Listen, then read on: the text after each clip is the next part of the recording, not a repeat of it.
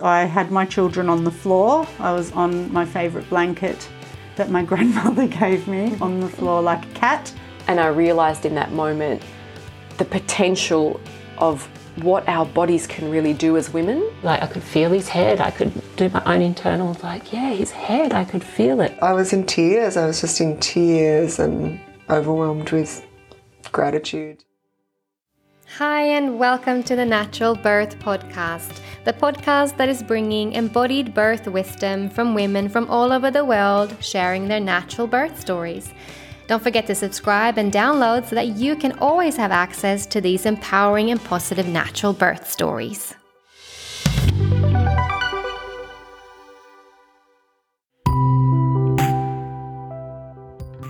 Hi, my name is Anna, also known as the Spiritual Midwife, and I am the Natural Birth podcast host. I'm a midwife and a childbirth educator, and I assist women in optimizing their chances of having an empowering and natural birth experience and a nourishing and healing postpartum. I offer holistic birth preparation and postpartum online courses worldwide for the conscious mama wanting to prepare emotionally, mentally, physically, and spiritually for her birth and for her postpartum. And if you want to know more about me and what I do in the world, then visit me at thenaturalbirthcourse.com. If you had a natural and empowering birth experience that you would like to share with the world, then you can email me at annathespiritualmidwife at gmail.com and maybe your story will be featured on the Natural Birth podcast. Now let's dive into today's episode.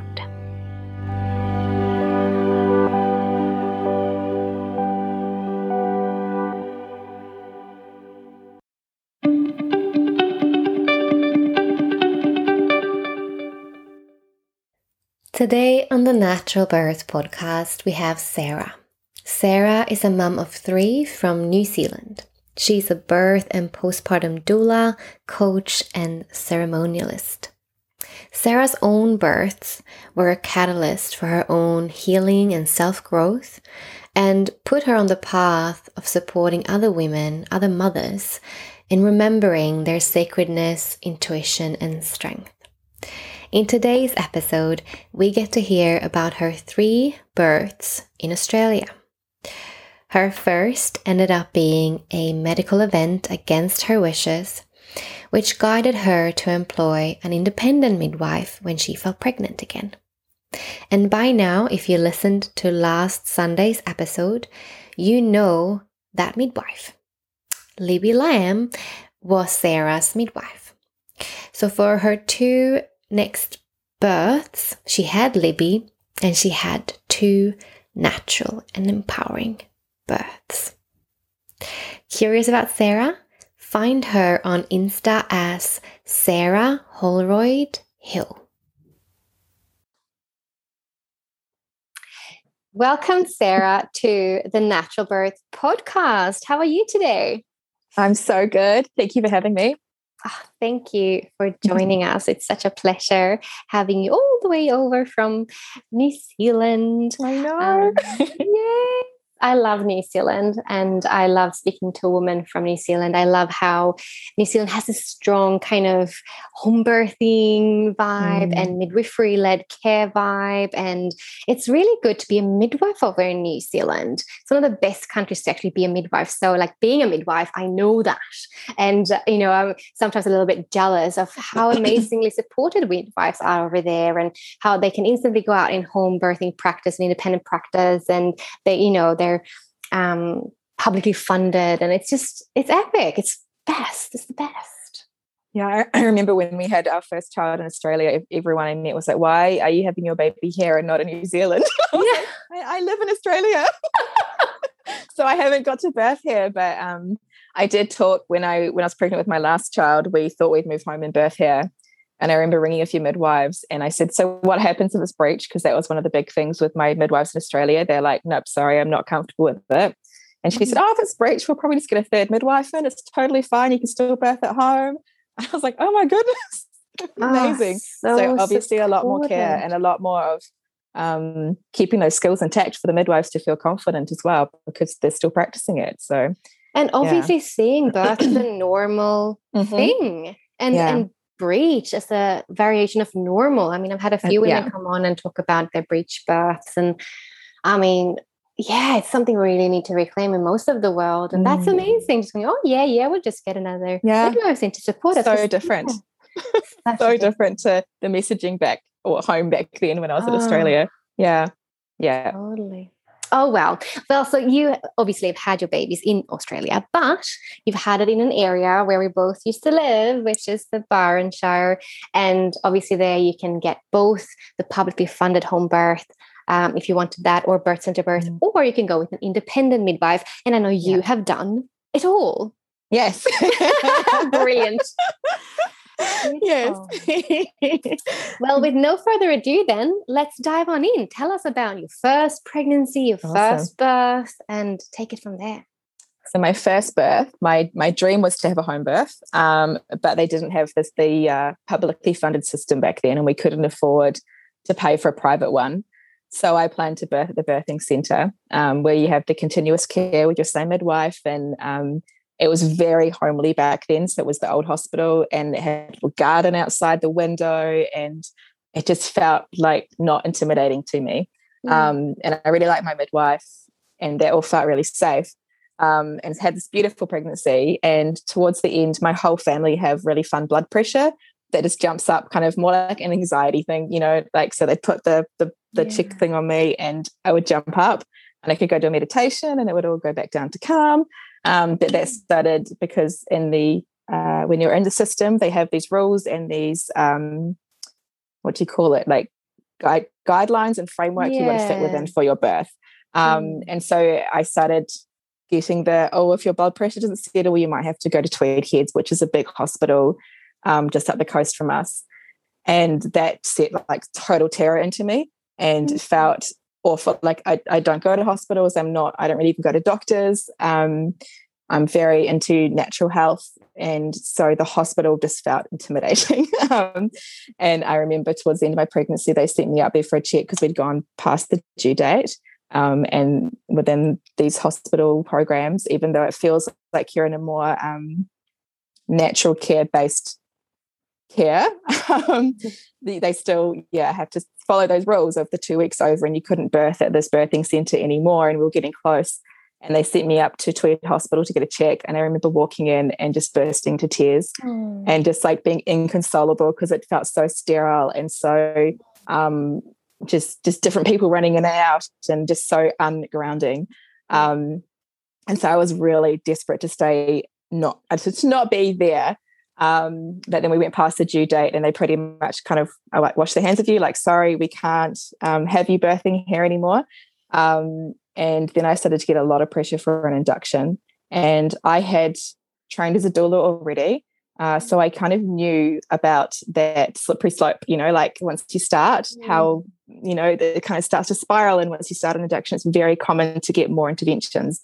Um, and so I very much didn't want that, but I felt so intimidated, um, not in a sense that I was scared for my own well being or my baby's well being, but that the system would pick on me and demonize me if I didn't do what they said. So mm. I negotiated and negotiated and um, bought as much time as I could and did everything like like walking and sex and hot food and just I tried to do everything to like how can I get this baby to come um, but she didn't want to. you um, can't rush so, them. No, they have their own timeline. Really. And she does. She still has her own timelines. You know, that's that's mm. just her. Um, her birth was her. So um, we went in for an induction, and they, uh, gosh, I have a brain blocker that they put the um, gel up by my cervix to help ripen yeah. my cervix. Um, and then my husband had to go. Yeah, that's the one. Thank you. my husband had to go home the night. So I was in hospital and nothing really happened the first night. And then the next day we tried to negotiate, we negotiated to leave again and go for a walk and uh, get out in nature. And we went home, I had to sleep at home and um, went for a big did the lighthouse walk in Byron Bay because that's what the midwife said, go do the lighthouse walk. Um, and then still nothing really happened. So I had another night with the prostaglandin. And that night around midnight, I started to get just uh, mild like tightenings and enough that I couldn't sleep Um, so my husband, I kind of knew it was just the beginning, and I just left him to sleep. He was staying at a friend's house down the road, and I just remember being in the shower um, by myself on one of those big balls and just just riding through the contractions and the tightenings and the sensations and um, being very much by myself. But no one checked on me, which is really bizarre because I feel like they were constantly checking on me. But that night, I don't think anyone came in, so I was kind of in this in my own space. And in the morning, um, my husband came in about six o'clock, and they took me into the birthing room and um, said, right so we're going to pop you know pop your waters burst your waters not any informed, you know now i have gone on to learn so much more. I wasn't told anything what they meant. Um you know no do you want us to do that? It was sort of like right we're going to do this. And the risks and, nice. and the benefits. Nothing. Wasn't told anything at all. No, no. Um, so they did that, and um, and I just laboured all day. And my midwife from um, Mullum actually came in because she knew how scared I was. So she came in mm. and was my birth support for the whole day, which was so incredible. Um, and I, again, I wasn't very keen on internal checks or anything, but you kind of feel this very big pressure. It's really hard to advocate for yourself when you're in there. Um, mm. And, you know, we were younger at that point. Just, you know, now, you know, two births on, three births on, I probably would be able to more, but you don't want to. Um, mm. So I had been four centimeters when they had um, burst my waters. And then I think at about eight o'clock at night, I started to feel this energy shift in the room happen. And I didn't know what was happening, but I knew something was happening and people were getting a bit edgy and funny. And they started to really pressure me into getting um, Syntocinon to help the contractions start going more because they're like, you're not progressing as much as we want. Um, you know, the clock was ticking on their timeline. Yeah. And, um, and so, and I had just heard horror stories about that. And I was like, well, if I, if I'm going to have that, then I want to have some pain relief as well. Um, and they just kept really pressuring and it was just I, just, I didn't know it was happening um, and so they started the syntocinon and then the next thing i know i had the anaesthetist come in and say to me oh we're just waiting to hear if you're going to have a c-section because we'll give you um, a spinal block instead if you're going to have a c-section and i was like what are you talking about i don't need a c-section i'm totally fine um, and he kind of looked a bit bewildered and like you know left me to it and then the uh, there had been a duty change, which is what the uh, energy I was picking up in the room was. But they they knew this new doctor was coming on, and he is ah. known for pushing C sections on women and yeah, being very dominating of everything. And so he walked into the room, didn't say hello, didn't introduce himself, like nothing, just walked in and said, Right, so we're going to take you for a C section. And I just remember just like snapping into this, like totally out of the birth mode and totally into like, why? What's the medical reason? And he said, Oh, it's too late at night to be having Syntocinon. You know, we, we need to get this baby out. And I was yeah. like, Well, that's not a medical reason. I'm not going to have a C section. And then he got his ego really involved and he started targeting my husband. And he was saying, You're going to have a dead baby and a dead wife. You need to get this. The baby needs to get out. Oh, and like full on, like, yeah, scare tactics to try and get my husband. And I remember the nurse um, like slamming her um, paperwork on the thing and trying to get the doctor to come out. And having a row with him outside. And the doctor who'd actually been caring for me, she was behind him shaking her head saying, You don't need it. And I knew I didn't need it. Oh um, my gosh. And I remember, yeah, and it was crazy. It was crazy. It was full, felt like such an egoic attack at us. Um, and I remember just having to really center on what I knew was true. And mm. I knew I was fine. I knew my baby was fine. And so I refused it. And so then he mm. said, right, well, then you can stop the Syntocinon. Um, and you can just wait until the morning and then your doctor will come on duty and they can let you have it if they want to. So he stopped that. I had a epidural because I was they like just have that sleep over the night, um, but they did my epidural wrong. So I had contractions down one side of my body, but was kind of paralyzed on the bed. And so that for me was probably the the hardest part of it all was this night of being in pain and not being able to move away from it. Um, and the next morning, another doctor came on and said, Yes, start the syntocinon because I hadn't progressed. I wasn't feeling safe. I wasn't in any mm. of the state of mind or being to safely progress. You know, like a, uh, none of the environment was there to make me, my body to feel safe enough to birth this baby. Um, and so they started the syntocinon and they also, I think, really upped the um, whatever was going into my my drugs. And I just passed out and slept for four hours and then woke up and um, I was ready to push because they tell you because you can't you kind of lost so much sensation when you have the epidural. Um, but the one like absolute beautiful benefit of having the epidural done slightly off center is that I could feel my contractions coming, so I was able to control my pushing. So I've heard so many stories of friends um, who have had to have you know um, suction or forceps to help their baby out because they actually can't engage it because they've just lost so much sensation. So that ended up being the, the biggest gift. That that really hard night was such a gift mm. because that meant I could really engage and feel. And um, I pushed her out in 40 minutes, and she was a big, nearly 10 pound baby, mm. and she was just so beautifully healthy, and I was so healthy, and it just I was so happy that I had followed what I knew was right. And so um, yeah, like the the whole labor was pretty. It was that shadow awakening of really having to claim my power as a woman and as a mm. mother, and and claim you know like big responsibility for my own health and my child's health, and trust that that is that was the right path for us. Um, and yeah, and then I did. I had a I had a big postpartum hemorrhage after she came out, but I honestly I had no idea it was a big deal. I was just in sort of loved up butterball holding her and breastfeeding her and I did not think there was much drama going on. I actually didn't find out that there was drama going on until we booked in for a home birth with my next baby. Mm. And she was asking me about the hemorrhage, and I was like, "Oh, I don't remember it being a big deal. I know mm. I nearly needed a transfusion, but I don't think it was. I was fine." And my husband was like, "There were people running in, and there was blood dripping off the table." And I was like, "Really? I don't. I don't remember any of this. I was just with my baby in this oh, absolute like bubble." Beautiful. So yeah, it was really really amazing. How amazing yeah. that you had that experience uh, mm-hmm. during mm-hmm. a hemorrhage. And, you know, in saying that, you know, your hemorrhage probably was a cause of that really prolonged yeah. labor and stopping and starting and that kind of then pushing your body somewhere where your body actually didn't want to go. Yeah. And, yeah. Uh, and just having that really lengthy, um, lengthy labor. Yeah. yeah, I very much. I mean, after every birth, I have bled um, a fair amount so it's obviously just what my body also does. Um, yeah. So I've seen births. I thought I've seen births where the water's like completely clear, and I was like, "Where's the blood?" like, so yeah, my body obviously does bleed a bit, but not that much naturally. Um, and I 100% that is completely my um, my truth of it is that it, it was just so heavily intervened with and prolonged and forced um, mm. that yeah, it was my body's reaction and yeah I fully, I fully believe that, and and that was the truth I carried into my next birth to have a birth at home after having a postpartum hemorrhage because they obviously um, that's one of the things the midwives wanted to know about going into the home birth. Um, they wanted to know how bad was it and what happened, and I just knew that that wasn't my reality. I wasn't going to yeah. need that, um, and I didn't.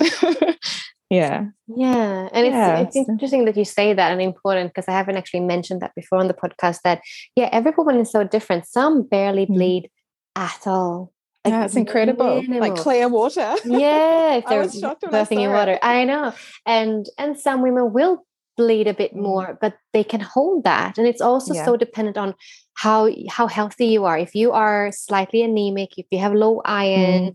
you know these things really um matter when you have a baby that can make you bleed but it can also be that if you do if you just naturally would be a woman who might have you know big of a bigger bleed naturally after having a baby then if you just have really good iron stores and yeah. ferritin and you're really you know fully nourished in your body then your body can hold that can can lose that. And mm. we, you know our bodies are meant to not meant to but you know we can lose blood at birth. Like we compensate for that don't we? So pregnant women have much more blood volume for yeah. that reason. So to bleed some is okay. It's more that how well prepared are you for that? Yeah. And so i mean this leads perfectly into talking about like really ladies out there like look into your iron don't let your iron get too low you know really eat nourishing foods that support iron stores and, and work yeah, on that so pre-pregnancy too yeah.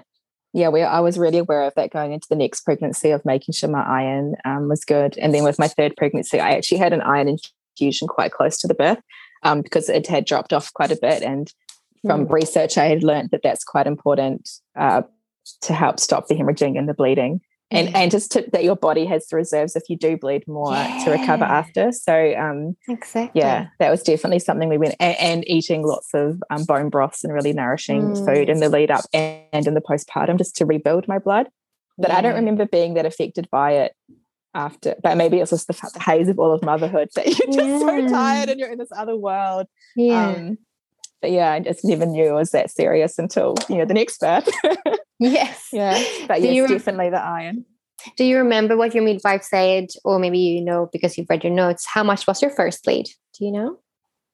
Oh, is it like 12? oh uh, no, I can't remember. It was just just just under the threshold of having to get a, a transfusion. Would it be around twelve something? Twelve? Oh, it's actually different in different hospitals. Okay, yeah, okay, yeah. I can't. I have read the notes, but I can't. Yeah. I'm really bad. At, I'm much Yeah. sort of like a bigger feel of things. I'm It's really more- bad at like details like that. Like, Yeah. "Oh, I don't know. Again, it's I would say, you know, generally like, you know, that it's more about your levels, your um, actual hemoglobin, you know, your Yeah. iron store levels after that they would check and see if you needed a transfusion more so than how Mhm. much you bled. So again, how well does your body compensate? It comes back to that, right? How well, you know, did you come into birth with your iron stores? Mhm. If you were really low, then you might have dropped really low after you bled a lot. Mm. But if you came in really full and rich and juicy Yeah. with blood and rich blood and all that, then if you do have a you know a little bigger bleed, maybe you're fine. See, Yeah, so so- that's again. So it would be more of the blood test after that would tell them if they would suggest a And it's interesting because I Mm. can't remember getting any blood tests after at all, but maybe they just did it. Yes. I, I don't remember. They probably- It probably did. when you're in a yeah. hospital, it feels Mhm. like I don't know. Everyone's coming. yeah, that's true. yeah. Okay, so um, how did you feel about this birth though afterwards? I um I felt really empowered that I took my power in that moment, but I also felt quite traumatized from that night in the hotel bed. Uh, hotel bed on the on the hospital bed. I was not in a hotel. hospital bed. Um, yeah, just that I I would have a few flashbacks of feeling that kind of uh, being trapped feeling. Um, and I definitely felt like it was stolen from me because I felt like there was a whole lot of policies in place that just dictated what happened and um yeah I, I don't want that for any woman and i did not want that for myself ever again. But i Mm. felt really empowered that i had been able to stand up and know my own truth. And it was Mm. such a lesson in really trusting that truth just yeah just trust. It was such a big lesson of trust and trusting myself and that i've taken that into my mothering journey. It's been such a gift to to learn that at that moment. And also a bit of a shattering. I was never super into doctors and stuff but it was a very big shattering of um, ever being into them, I guess, like, um, which Mm. was really quite powerful going into motherhood because I really owned ke- keeping my children healthy and not looking outside myself for someone else to tell me all the time, um, is my baby okay? Is this okay? Because I had Mhm. lost all trust in them. So, and I had gained all trust in myself. And so for me, that has just been the biggest gift because I can feel my baby. I know if they're okay or they're not okay. Um, and I, yeah, so it was just such a gift that huge claiming of of taking just this big ownership for our health in us and trusting it yeah so that was my biggest my biggest takeaway from it yeah so there's gifts and the hard ones too you know Oh, absolutely. Yeah. There is Mm. rhyme and reason to everything, and there's wisdom in all. Yeah, Yeah. and um, that's why I think it's so important to talk about the wisdom from them. You know, because Yeah. sometimes in society, when someone's had a traumatic birth, um, they can get stuck in the trauma of that and repeat the Mm. trauma and yeah. and instead of coming to of course feeling through that but then coming out at the end and going so what did that shift in me? What was the lesson? Mm. how am i different as a woman as a mother as you know all of this? And and i love that that you could share that. Mm.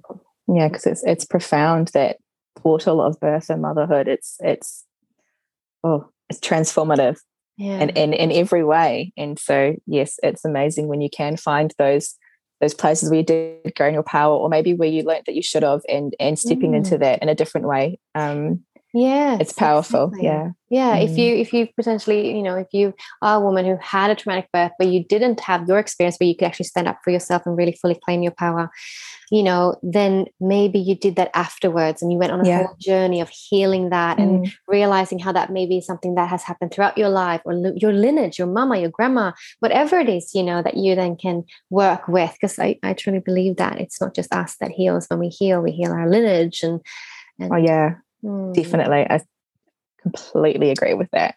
Yeah. mm, So there's there's healing in in every way. I mm, believe. Yeah. Really Yeah. beautiful.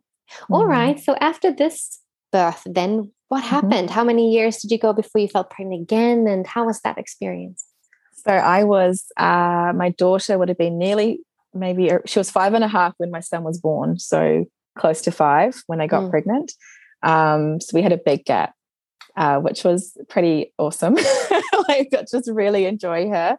Mm. Um, and then with Thomas, I actually initially booked back in because I really loved my midwife from the birth center. And I felt like that birth was just such a, um, like everything that happened was just so out there. I was like, that won't happen again. Like for that to play out again, that would be pretty far out.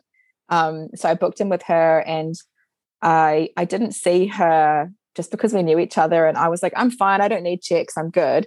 And I got to around probably 20 something weeks and I started to get anxiety about about having to transfer to hospital get and that happening. And I realized I just wasn't feeling quite comfortable. And then I had a few little angels that just came in. I had one friend who is a doula, and um, she said to me, "Oh, you don't really sound that happy with your birth plan." And I thought, "I'm not." and just all these little, and she kind of just like planted this little seed. And then I had another friend who shared her. She'd had quite a hard um, first birth, and then went on to have a second birth, and had her child at the birth because I was also. Um, that was one of my things like how am i going to keep this other baby safe and we didn't have family in the country um, so how am I going to from a hospital? How is my daughter going to be? Where's she going to be? Um, and be keeping her safe. So I had that anxiety in my head. And this friend shared about her birth where her son was there and and just this amazing healing that she had in, in, in having her home birth. And I had a bit of a block about the money as well. And she said, Oh, lots of them have payment plans. And so I was like, whoa, okay. And so I ended up booking in quite late um, with Libby, who's a, I know you know, um, Mhm.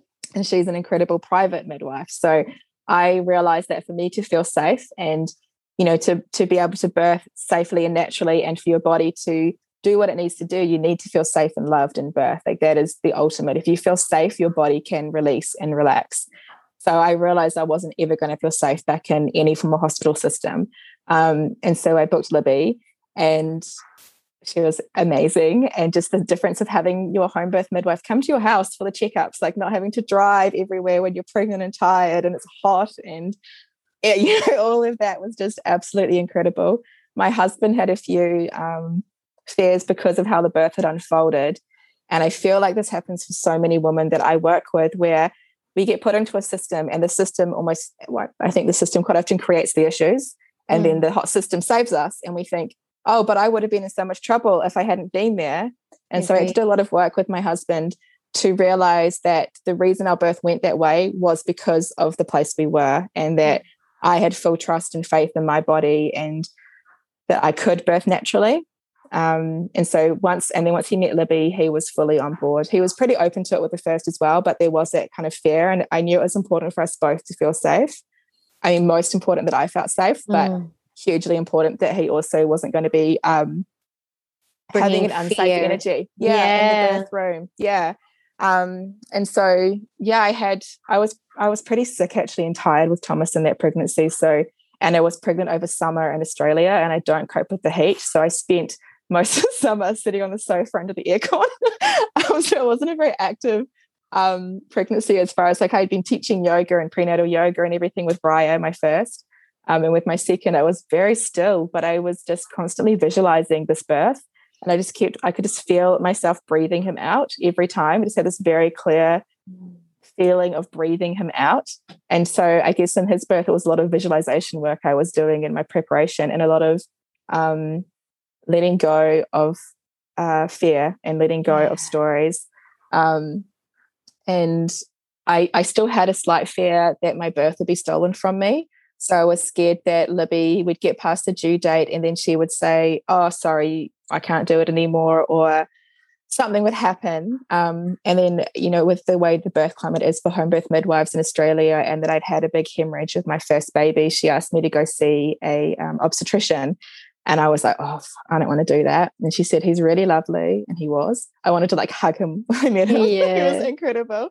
Um, and he pretty much said to me, look, like your birth, I'm sure your part your bleed happened because of all the interventions. Yes. And we went through what's the plan if you do bleed. And we decided that I would, you know, obviously breastfeed, which helps to stop the bleeding. Yes. Um, lots of skin on skin contact. I would eat some of the placenta if Yep. I had to before having. I did not want to have the syntocin and the, the um, injection to help Yeah. the placenta come. I wanted to do it all naturally. Yeah. Um, so we had this this plan, like basically an oxytocin plan, like how can we get my oxytocin doing what it needs to do, um, so that I can stop the bleeding.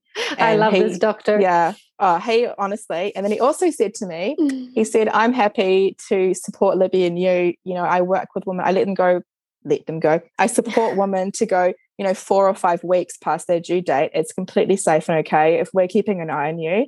And he told me the stats, and I'm so bad at details, but he said, you know, they say that the chance of stillbirth doubles. Mm. And he said it goes, uh, do you know the stat? Like it's like what it's like from one in so many thousand to two in so many thousand. Yeah, or three. Yeah, it's Yeah. it's literally yeah, It's minuscule. doubling. like- yeah, it's it's super. Yeah, it's yeah. Yeah. the way you word it, like it double sounds so scary, but then when you're told the actual stat, it's like one to two. That's out of thousands. yeah. Um, so he was amazing. So he just fully took these little fears that were still sitting there. So that actually, I had had resistance and really only went to keep Libby safe because I thought I'm Mm. I want to keep this, I want to make her feel safe as well, that we've done everything. So everything's okay and ticked off. But he actually just removed that last little fear I had been carrying. Um, and that was such a gift because when I went into labor with Thomas, um, it was on a Sunday night and I started um, having really intense tightening and it was so different to Briar. And my stomach was like a vice and I couldn't lie down. I could barely sit down um, I just it was just the most intense, tense tightening. Um, and I remember trying to lie down, and then I I couldn't even get up. I'd have to get my husband to pull me up. And I had this whole night where um, I was just in this intense tightening, and I ended up in the birth pool watching TV because everyone was sleeping, and I was like. This is really weird. I'm not going into that birth space in my brain. Like I'm very like logical, and because I'd had to really stay in that space in the hospital, I thought maybe that's just how I birth. Like I just stay with my head a bit. And we called Libby in the morning. We kept our daughter home, and Libby turned up, and everything stopped. Like it just Mm. completely stopped. And I was like, I truly was having contractions like all night, and it just didn't. She said, "That's okay. I'll go for a walk on the beach. You guys just relax. I'll come back and you know." Yeah. And she went off, and it just still stopped. And I was like, okay, well, maybe just take my daughter to school, and we'll chill out. And then, um, I was in there, I was on the Swiss ball, and you know, do I need to keep this labor going or should I rest? I was in that stage of like, I mean, should I be keeping active?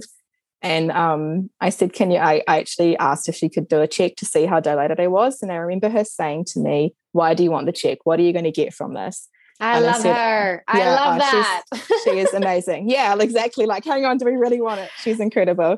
And I said, I just need to know if I should rest. Like, am I am I close? Should I be working on this or Mm. should I just rest? And so she checked, and I think I was like one centimeter and just Mm. hardly any, you know, like, and she said, just go rest. And so she went home. And all that week, a whole week, nothing else happened. I was sweating like crazy though. And there was no other contractions, there was nothing. But I just, the whole week, I just kept affirming that my body's doing all the work so that when I go into labor, it's just going to be ready and easeful and just be ready to open up. And, um, and so I had this beautiful week with my husband. My daughter was at school, and we went for beach walks and just kind of relaxed. And had I not had that releasing that fear of my birth getting stolen and having to stick to a timeline, I would have been so stressed all week. Yeah. But because I had put myself in a situation where I was just safe and I could allow my body to unfold, I just I just relaxed into it and embraced this this unfolding. And I had never heard of someone doing that. Afterwards, I had people share with me, "Oh my goodness, I, my body did that too," and it was obviously like Braxton Hicks or something. But Mm. I had also never experienced that with Briar. So there was all these new things um, that were happening, but it was just such a gift to be able to relax into it and just keep keep trusting and affirming that my body knew what it was doing. And you And then- probably maybe needed that week to, Yeah, on some level, heal from the previous to Yeah. really fully actually trust and let go. You needed that processing time. yeah, pro- I'm sure. Yeah, and just yeah, just the integration between the two. It was it was it was just like magic little week, and and also Mm. like a I don't know like this precious week where we really knew it was going to come soon, so we were really enjoying just being the three of us and having that time before the new little Bubba arrived. Um, so it was yeah, it was like this little sacred bubble we kind of entered and we slowed right down and kind of went in and kind of started into that birth space a bit earlier uh, than we would have. Um, and it was so beautiful. And my daughter, she had said to me, the baby's going to come on the full moon. And I was like, okay, cool. And then the next Sunday, it was the full moon. And I know it's so incredible. These children are so wise. Um, and I remember being in bed and we're just chatting. And at quarter past 12, I felt this like pop. and it was my waters. And I was like, oh my goodness, my body's actually doing it. And I realized there was still a slight fear that maybe my body didn't know how to do it and in that moment it was just like it does. Like it's doing it. And um, i had a, one of my really dear friends was going to come and take photos of the birth and so i was texting her and i had another friend lined up just in case Briar needed extra support. Um, mm. but i really didn't have a big support team happening for this birth. It was libby and then a backup midwife second midwife and us um, and my friend. And so i was texting her because i was too excited i was like i should sleep but i was so way too excited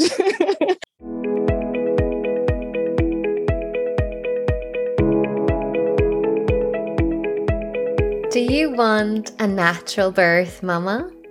Then the natural birth course might be for you. Do you see birth as a rite of passage and an important and transformational event that you'd like to feel fully empowered in meeting? Are you, like many other women, realizing that it is time to take back your power as a birthing woman in the birth space and birth your baby your way? Would you like to feel calm and confident as you birth your baby with all the tools you need in order to meet the labor sensations naturally and be ready, body, mind, and soul? Do you deeply down know that your body was made to birth your baby and that you have all the inherent power and inner wisdom to do so? Are you looking for holistic midwifery wisdom and guidance to assist you and give you all the evidence based information you need in order to feel fully sovereign in your decision making around your pregnancy and upcoming birth? Then the Natural Birth Course is for you. Find out more at thenaturalbirthcourse.com.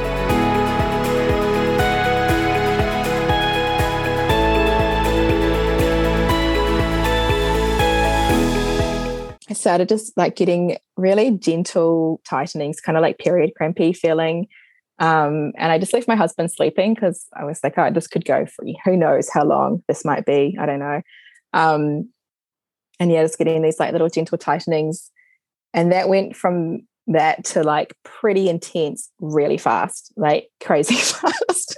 and I was like, babe, I think we should maybe ring Libby. And he was like, oh, oh, it's not that intense yet. And I was like, no, it really is. Because I think he couldn't compute that we could go from, you know, like nothing to like, whoa, the baby's coming that fast. And we rang up Libby and Chris was so blase about it, like, oh, yeah. And then she was like, oh, okay, I'll just, you know, give me a call a bit later. And then she heard one of my contractions and she said, actually, I'm going to come now. and she was like, go start filling the pool up. And um, so Chris was doing that, filling the pool and putting candles on because we'd set up a birth pool out in our um, in our lounge. Mm. He was doing that, and I was in the shower.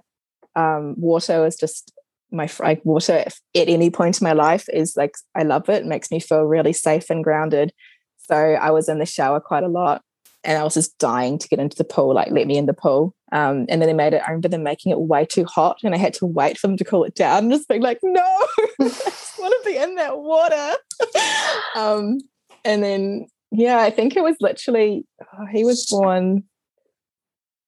I'm getting confused between two births. It was very fast though. Um, but she Libby turned up, and I was in the pool, and I was just completely. So she, no, she said hop in the pool. She turned up and kind of like said hi, and I was like, "Can I get in? Can I please get in the pool?" Um, and she said, "Yeah, no, of course you can get in." Because I still had no concept as well. That I was like, this could go for hours. You know, I had, I was ready for it to be who knows what. Um, and I remember being in the pool and just being so in my zone. I just had my husband sitting holding my hand, and that's it.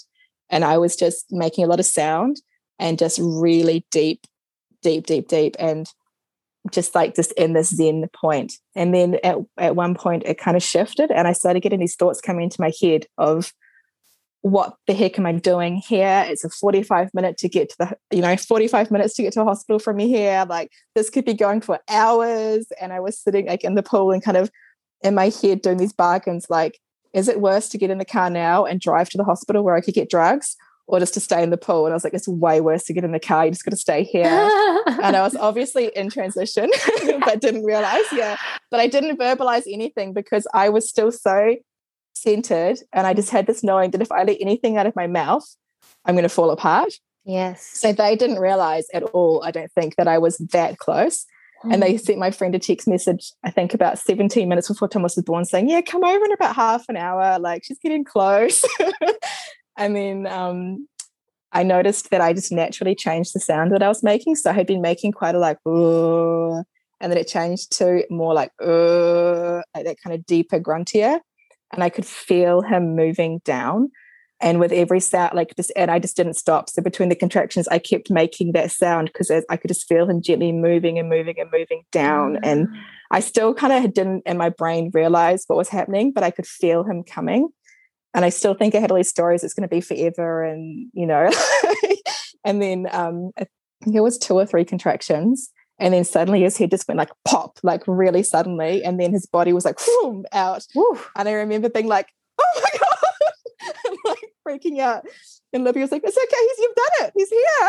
and like kind of passing him back to my legs. And I was just like, whoa, how did I do that? Like just me in the pool and I just did it. Like it was the most incredible thing. And yeah, I just it was when it, like the head came at pop that I just got such a shock because he was there and uh, and just, I just remember my daughter had actually come out at some point. She was there as well, holding my hand and like stroking my face. And so it was literally just us. No one else arrived.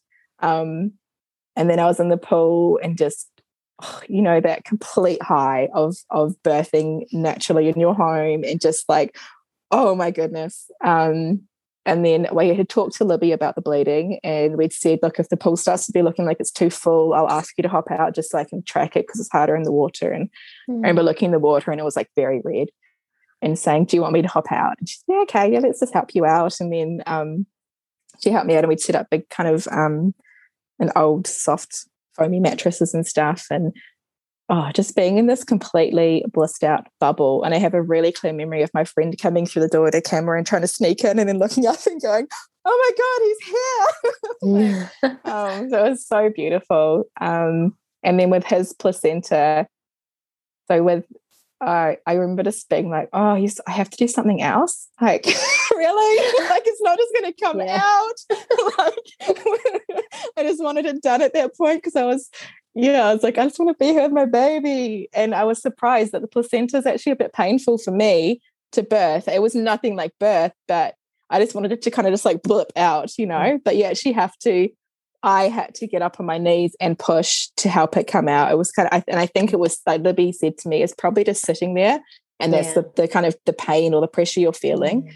Mm. Um, so but that that for me was a bit of like really really don't want to um and then i was really helping up on my knees and you know just it just took like one really good push which i kind mm. of at that mm. point didn't feel like i had anymore i was like i've done mm. enough yeah um but yeah it was it was the most incredible healing and then we just snuggled on the sofa and just you know just soaked in this beautiful being that had joined our family and then went and tucked ourselves into bed and all slept together. And it was just the most divine healing birth, just amazing. yeah. Wow. Mm. Yeah, really mm-hmm. sounds mm. like that. Beautiful. Yeah. And the was. bleeding was fine. Bleeding was fine. I bled a lot, um, again, but not, you know, like I can't. It was a fair amount. Like Libby said, it's fine, but it was your your body just obviously does it. It was nothing compared to the hospital bleed. Yeah. Um, but I did like I bled through the the foam mattress we were sitting on. Mm. Um, I was, was hosing us off, out the front of the house, blood running down the, the driveway. Um, but it stopped. It stopped. We just did all the yeah. all the good, yummy things to get my mm. body to do what it naturally needed to do, and it and it did. You know, so just lots of skin on skin and breastfeeding, and it stopped, and I was completely fine with that. So mm. my body obviously does just it bleeds a little bit at that point and yeah yeah. yeah. That we were totally healthy and amazing. Yeah. Oh mm. beautiful sarah.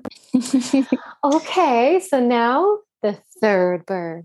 The third birth. So with ruby um i thomas gosh he was probably one and a half when i got pregnant so a much smaller gap. And um, Thomas had not been a good sleeper, so I was already pretty um, tired and Mm. depleted going into the pregnancy. So her pregnancy was really hard for me. I was really sick pretty much the whole pregnancy, just like low grade sick, but you know, not like vomiting and stuff, but Mhm. miserable, like mm, Mm. couldn't cope with very much. Um, and we booked Libby again because she was just my magic, my magic woman. Mm. And this time having two children and having Thomas so much younger, um, and being a doula and wanting to experience a doula, I Mm. um, I booked a doula as well, and she was just absolutely incredible because I remember with um, with Thomas, my second, having all these lists of things like different oils my husband could use if I needed some support, and different things, and the, like all these organizational things that so he could just go look and organizing it. I remember just passing all of that to my doula, and I just like she was like, "What do you need me to look after? I can call everyone, give me all the numbers for your kids." Like she just took it all off my hands, and it was the most Mm. incredible thing just to hand it over to her. Um, and I also was really with Ruby because I had got so depleted with Thomas.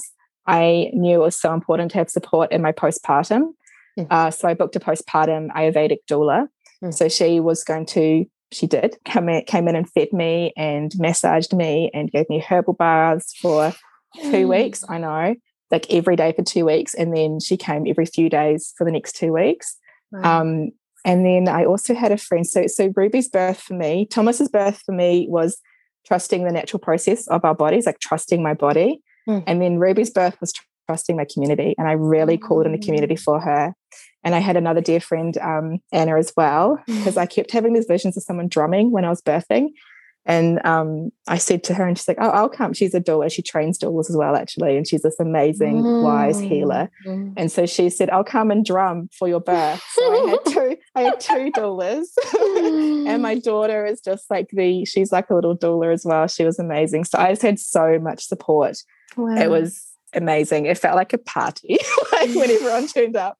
Um, but with Ruby, um, with her, I, I got a bit more uh, like more Braxton Hicks and more times of thinking, oh my goodness, is she going to come early? Because I hadn't really Mm. experienced that. Um, Yeah, well, that's something that can happen when you have more babies. You're a multi that you can have Braxton Hicks. I have mamas in my mama's group ask that all the time, going, you know, is it normal? Like I'm 18 weeks and I'm having Yeah. contractions, you know. It's like, yeah, it's Braxton Hicks. And it's because, yeah, your your body is like it's ready. Like you're it's ready. It knows what yeah, it's doing. you know, it's just Bring it it's- on. yeah, it's just like already doing its thing. You know, yeah, Yeah. it is. So yeah, you So can that was- Hicks for a long time. Yeah. So that, that was totally new for me. I, my Mm. husband, we had just moved house when I was probably seven months pregnant, and he went away and he was out of reception for like four nights, I think. And I was getting them so badly. I remember actually ringing up a few because all my friends turn their phones off at nighttime. Yeah. And I rang up a friends like, can you just leave your phones on? Because like, I feel like something's going to happen. But it was just my body just doing all that prep more, I guess. Um, and so with Ruby, I and so I had never lost my mucus plug either. I had never seen it come out. Um, and with Ruby, I um, had my mucus plug plug come out. So I kind of warning that it was coming. All of my children came past their due date, so they all um, were at least a week, like at least forty-one plus Mm. whatever it was. Um, so with Ruby, probably two or three days before the mucus plug came out, and I was like, "Oh, it's kind of happening. Something's happening." Um, and then the day on a Friday morning, I was starting to get more like the tightenings were getting more consistent. And so um, I remember my husband took our youngest out because he was still at home with me full time. And um, I'm going to Byron and doing a few things. Like I wanted to buy the kit, like Briar, particularly like a little present from the baby. And I did a few of those little like last minutey things, but I could feel like, oh, it's building, it's going to happen. And then that night, probably around 10 o'clock, it started to really pick up after the kids went to bed. Um, even when I was reading books, I was having to stop and pause. And I remember talking to my um, my doula and laughing, like, "Oh, I was reading Thomas the book, and I had to keep stopping." And I still hadn't fully comprehended that that probably meant it was really happening. And she was like, "Yeah." And she apparently went and texted everyone, like, "I'm pretty sure it's going to be tonight." Because Sarah's having to stop when she's reading the good night books. But I was still, I, I never wanted to tell myself it was happening because then you are so invested in it, and when it doesn't happen, it's like that. It kind of mucks with your head a bit. Yeah. Um, so yeah, it was but for Ruby it was like a slow build, which was different, very different to Thomas. Like um, when it actually started, it was a slow build throughout the day of it just getting more and more intense. And we got the kids to bed and tried to go to bed. And then I was like, no, nah, I can't go to bed. like this is a little bit too intense. Um, and so we called my doula, and she ended up being my main support for the first part of the birth. So she turned up, my friend who was doing photos turned up as well because uh, she had missed the other birth. So she was like, I'm just coming the first sign. Um, so they arrived, and then um, my other friend who was drumming arrived all around the same time. And I remember having a moment because my birth with Thomas had been so insular and so kind of very uh, inwards.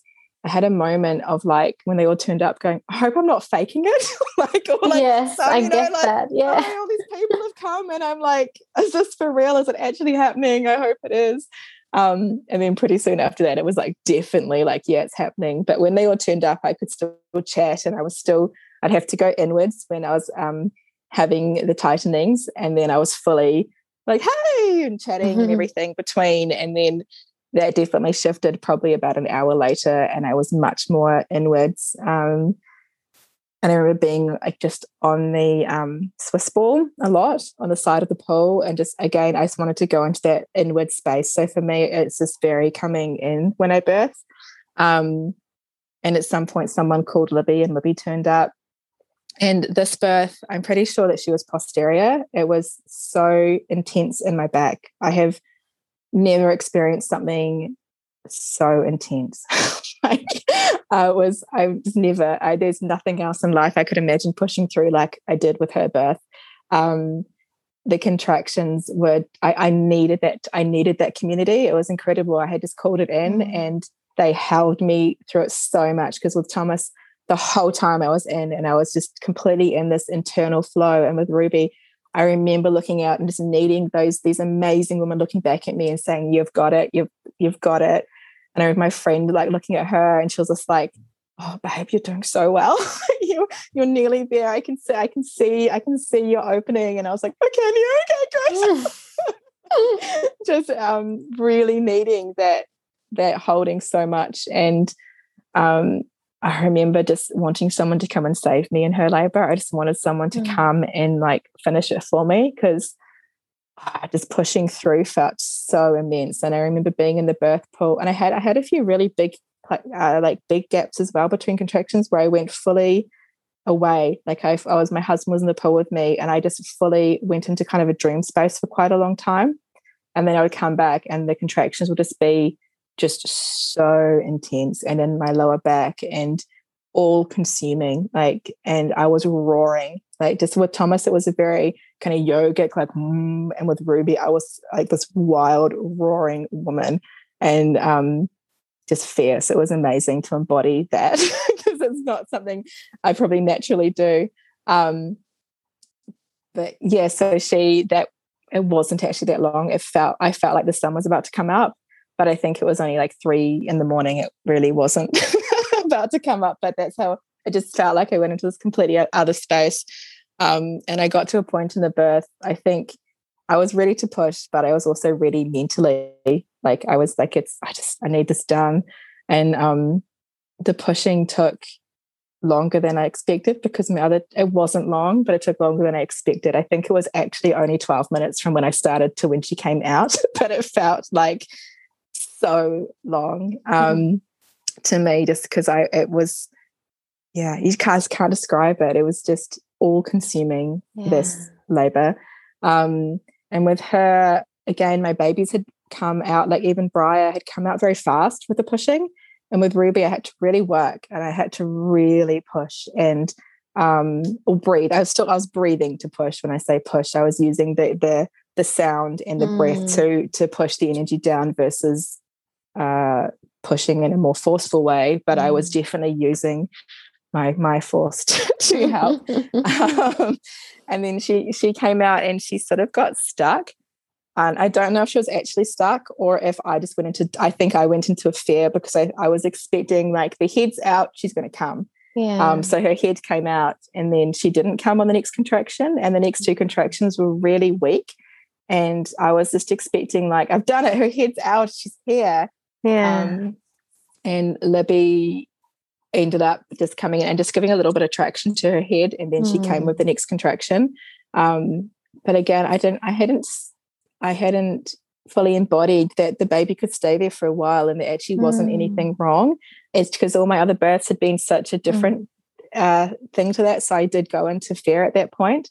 Um, and so yeah, Libby just just gave this tiny bit of traction to her head, and then she she came out and then came up onto me, and I had been really wanting to have that really um, conscious, like that slow pulling them out of the water, but in the moment I was like, "Whoa, she's on me, my baby's yeah. here," um, and she didn't breathe straight away. So Libby got the oxygen, and I was just like rubbing her, and oh my goodness, Libby and my other everyone in the room was so amazing. They just held the safer space and Libby was just totally calm and just like just talk to her like just squeeze her feet rub her she's just taking a moment to arrive mm. and they got the oxygen and by the time she got the oxygen she had started breathing and she was there mm. it just took her a few moments to fully arrive and kind of probably because I had oh like come on I need this done and I had got quite forceful at the end to to push her out um but that that upset my daughter quite a bit. And um, I realized later I did a lot of um, energy work after her birth, and I hadn't realized because I had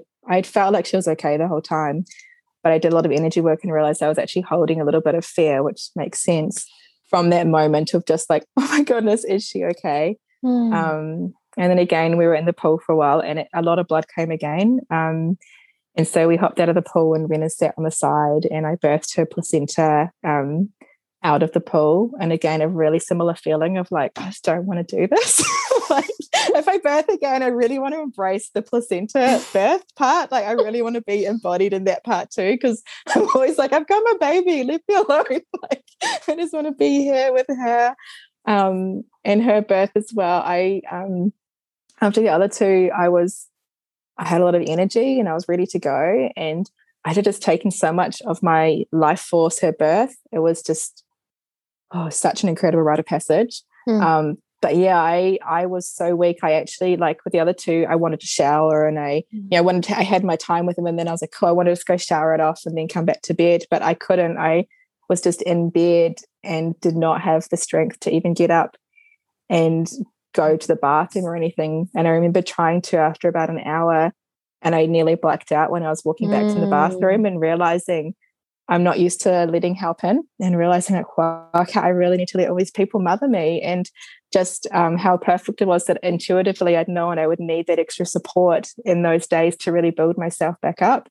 Um, and so then I had this just these amazing women there all supporting me. And then my postpartum doula, I just want to cry when I see her because she loved me up so much like just the the safety that she held me in and I was so vulnerable and open and she just let me be in this really open vulnerable place um, and fed me and nourished me and oh, it was yeah mm. so healing um, to to allow people to hold you in that really vulnerable space and to to kind of not have been I was okay but not have felt like I was okay um, and just for people to hold me and step up and be like we've got you it's okay yeah um, yeah but her birth was I think only three or four hours, but it felt like it was a million years. the others didn't feel like that. They were like, whoa, they're here. But it was like, what? um, yeah. It was Ruby's birth. Wow, what mm. a teacher she was. And was she born posterior so or did she turn in the end? She turned, she turned, mm. yeah. Yeah. But I'm sure she it was cool. I, my friend had actually had a posterior birth like three months before. Mm. So she told me about it, and I and then you know in the moment you're not logically thinking that, but looking back, I was like, oh my goodness, yeah, okay, she she was. Yeah. It's such a different, such a different um, contraction and, and tightening that you have. Mm. What I had, yeah, yeah, yeah. Mm. Beautiful. Mm. Oh, thank you so much for sharing those birth stories. Thank you.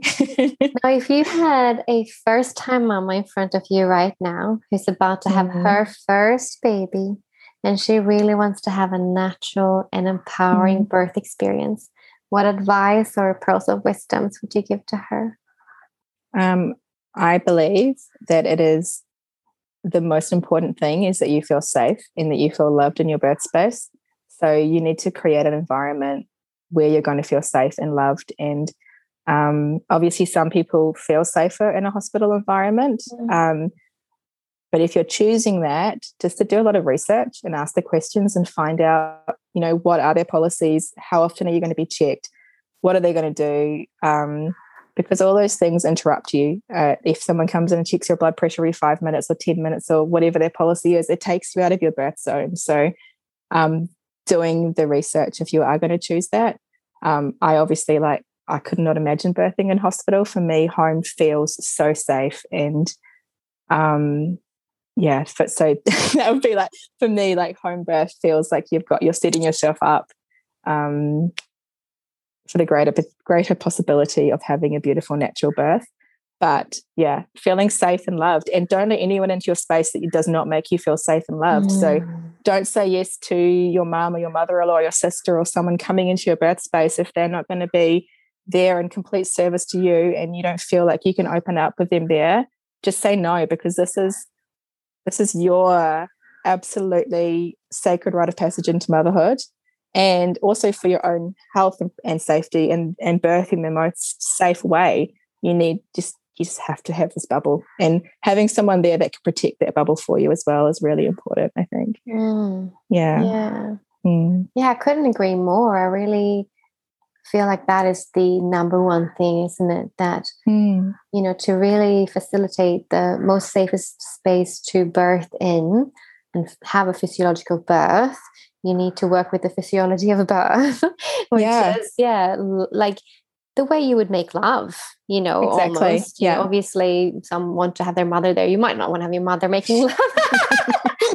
but, you know, it's like you need to feel, you know, some people are not comfortable being naked uh, in front yeah. of their mother or sister or whoever or brother or dad or whatever right and mm. so who are you who are you fully safe to be fully raw with like be totally yeah. naked allowing them to see everything you mm. know who are you happy to if you are one of those women who will maybe vomit or you know or poo whatever like mm. are you feel do you feel like the people you've chosen for your birth you are happy to be that vulnerable in front of them. Yeah. And also powerful because it's the both thing, isn't it? You're yeah. also really powerful. So who can hold you in that power? Or, or, yeah. or your mom be like, oh, you know, you're a little bit too loud there. You know, yes. you don't want people yeah. who, who, who you feel like you have to be smaller than or that you can't mm-hmm. fully be.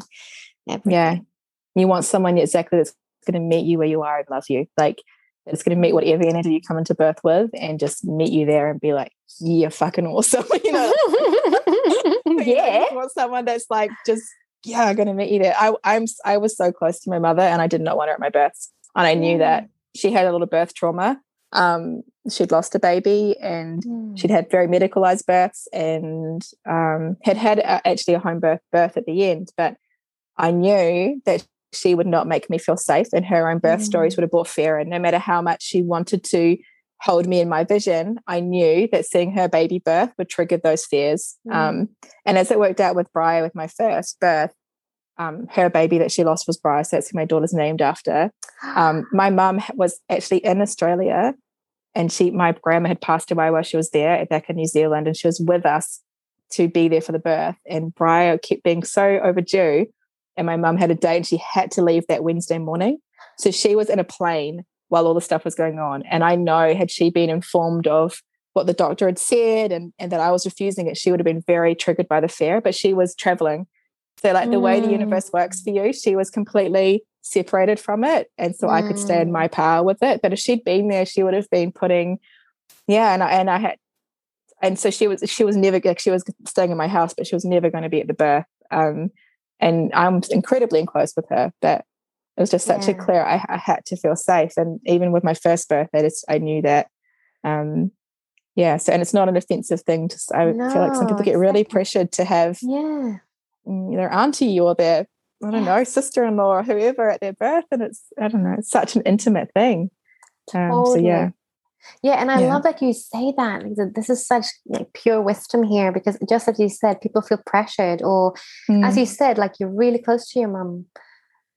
And if you're really close to your mom, like a part of you might want her there. And then yeah. a part of you got up, but actually, if I really am honest, and this is what every woman needs to be when it comes to her mm. birth, you know, it's really being super, super honest with yourself. Like, what do you need and putting yourself first and for many women that is a hard thing to do to actually yeah. put yourself mm-hmm. 1st mm-hmm. number one yeah. And, yeah, and it's and so important. Yeah, and not care about other people's feelings or them getting hurt. Yeah. It doesn't matter. What matters mm-hmm. is that you, that you have a safe birth because actually, you know, as we know, birth um, most of the time goes super smoothly. But if you aren't feeling safe, then physiology will work against you. You might have mm-hmm. a longer labor, more painful labor. You might have a bleed. You might cause these things that you you know you you stress yourself because you're not in a safe environment. Whether you're home, in birth center, or hospital doesn't matter. If you have people around you that doesn't make you feel safe, then maybe you're going to have a less of an experience. Um, yeah. You know, birthing your baby. So it's mm. really important. And I think that same advice goes for your postpartum. Mm. You know, protect that, protect it. Don't let anyone in that you feel like you have to look after or you have to behave in front of or you have to be tidy or anything. If I only, for Ruby's birth, uh, postpartum, I only let people that made me feel just joyful and loved. Mm. And I only let people come in who are going to look after me and my family for the first 40 days. Mm. And I was really um, clear on that. And that meant some family I wasn't ready to see for a while. And um, that was just what I needed to really heal and integrate. And oh, it was just the most healing, divine time. And I came out of that time, I feel like I just healed lineages of stuff, you know, yeah. and physically and emotionally, spiritually. I just was was strong at the end of it, you know, and and I was nourished and had healed so much and I was still, you know, and then as I stepped out of that, I was still so gentle and so protective of my space because I'm now, you know, I am this baby's world now, and I mm. am I am helping her program her nervous system for life and her sense of safety in the world. So I have to feel safe and I have to feel mm-hmm. grounded and okay. And it's not it's about you as a mum and it's about your baby. And that's where you need to get ferocious about it because it it matters. It matters so much. And the difference when you just give your energy away and you let anyone in, mm. you're so open in these times. Like mm. oh, you're so vulnerable and open. You need to be just nourished, nourished, nourished and loved up. Mm, like, yeah. yeah so. And that's why there's so many traditions and cultural practices to mm-hmm. you know, protect the mother and baby because you are really vulnerable. And that's been recognized throughout the ages. It's just yeah. that our Western medical society thinks that oh nah you know the postpartum you'll be all right we'll just check you for 15 minutes and you know you're you're alive the baby's alive all is good yeah you know it's totally missing that immense importance and how as you said emotionally vulnerable mm. mentally influentially you know spiritually super open um and obviously your body physical body so yeah just, just just the body and the hormonal fluctuations yes. alone yeah just like if it's just to like the most medical thing that like mm-hmm. most people can understand mm-hmm. that alone i need space and then you add all the other layers of spiritual and emotional and lineage and yeah. these new beings and then you know baby one two three four five like your whole family is readjusting and being mm-hmm. reborn like and and it's not just this one moment in time when it happens and the baby emerges. It's like a happening. And we need to be holding families during this time mm. in such a different way in our society because mm. it's not just a medical event that's ticked off a box and you can go have sex now at six weeks and you're all good to go. It's this complete rebirth. And oh my goodness. And when we hold families in that space, the the healing and the oh, you know, just like to be held. It's amazing. It's mm. these portals of time where we can create great healing in the mm. world and we need mm. to honor them yeah 100% mm. Mm. so agree with that Oh, thank you so much, Sarah, for coming on the Natural Birth podcast. thank you. It was really wonderful. it's been an honor. me too.